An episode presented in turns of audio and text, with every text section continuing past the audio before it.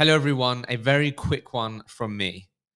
This podcast would not be possible without our amazing podcast partners. Because you listen to the show, you are able to get your hands on exclusive savings on both Vincere and Sourcebreaker. They're award-winning products, and if you are a growing recruitment business, then you have to check out Vincere, who are an all-in-one recruitment operating system for your growing recruitment company. With Sourcebreaker, if you truly want to equip your teams with the best possible tools to stand out and beat the competition, you have to look at Sourcebreaker. Use the link in the show notes to get a demo booked in, check out these products, and get your hands on those exclusive savings.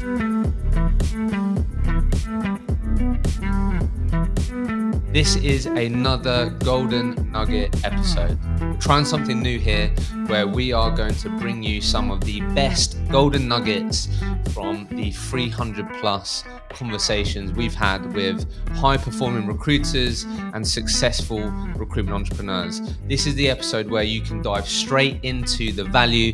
It's going to be a short, sharp dose of uh, just great content and great learning.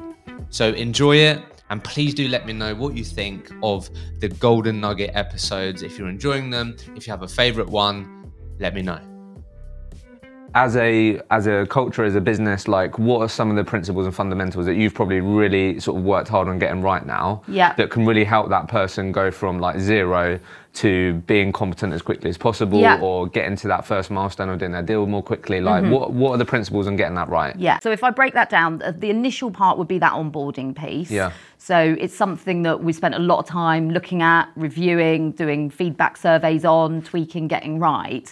I think it all starts with making sure that the hiring process and that talent acquisition piece is intrinsically linked to the onboarding and the L and D piece. So in my case, that's easy because I manage both of those functions, but it means that actually we are setting clear expectations and agreeing on things. When you're speaking things, to people like joining the company. When we're yeah. interviewing them. So it starts yeah. before someone's even joining the business. So I think you've got to get that bit right first and make sure that you're giving a really honest, transparent account of this is E A M S, this is what we're great at, these are the challenges, if you were to join, this is the role, mm.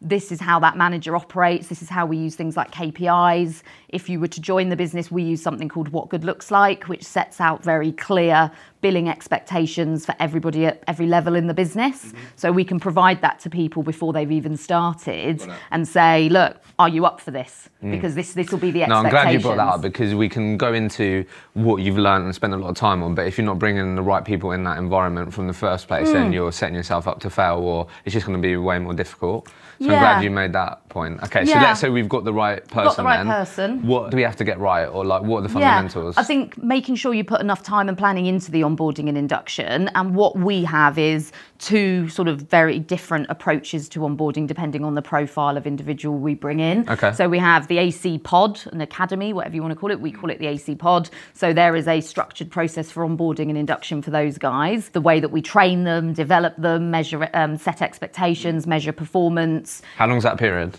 Um, the A C pod lasts between four to six months. Four, oh, wow, really? Yeah. Okay. So the initial pod is very intense for the first sort of two, but then you're in A C pod in various different phases, right up until the point you get promoted to a consultant. Mm. So for some people that could be sort of, well, actually more like five months. Some people it could be eight or nine. Eight or nine. Yeah. And like, so like what goes on in that period? Mm. Like I'm just, I'm just really interested yeah. in like what, what goes on in that period. Yeah, so the A C pod is structured around our core training modules. Okay. So we break that down into working with candidates, job management and business development broadly. Okay. Um, and in the first two weeks, we, we hire in sort of, um, we train in three week periods. So the first two weeks, really full on training. Yeah. Every hour is scheduled out. Sounds really intense, but you're never sort of squirreled away in a training room for hours and hours on end. Mix it up, different environments. We go to different WeWorks, different offices, different people involved in facilitating and delivering training. So I could be doing some, my L and D L and D team,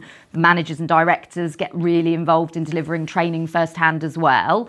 Um, so you're in doing learning theory, you're doing uh, having opportunities to put it into practice, doing things like role plays, which are a lot of fun. You know, I get them to put me through my paces as well to see if I've still got it.